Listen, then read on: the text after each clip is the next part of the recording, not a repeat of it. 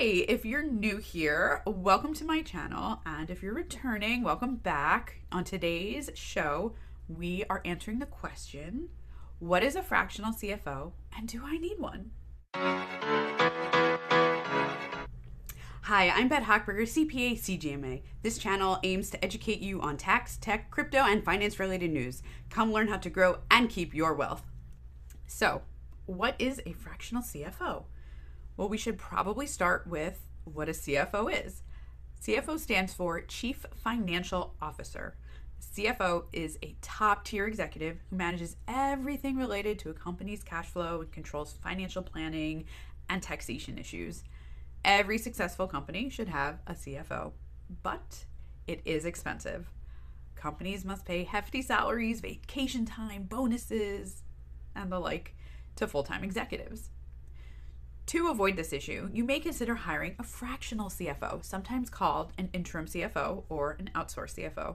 A fractional CFO is ideal for growing companies that need the financial guidance of a CFO, but doesn't need one full time. For example, a service business with $750,000 in revenue or product businesses with 1,500,000 or more in sales have started to outgrow their early mom and pop systems.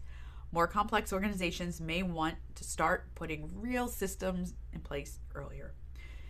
If you need to get financial information to the decision makers in real time, then fractional CFO services give you the tools to make data driven decisions.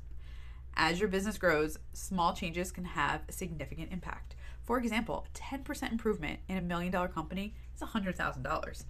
While you'd ignore such a slight improvement when you were just starting, uh, using a fractional CFO service lets you find those improvements without needing to add multiple six figure employees.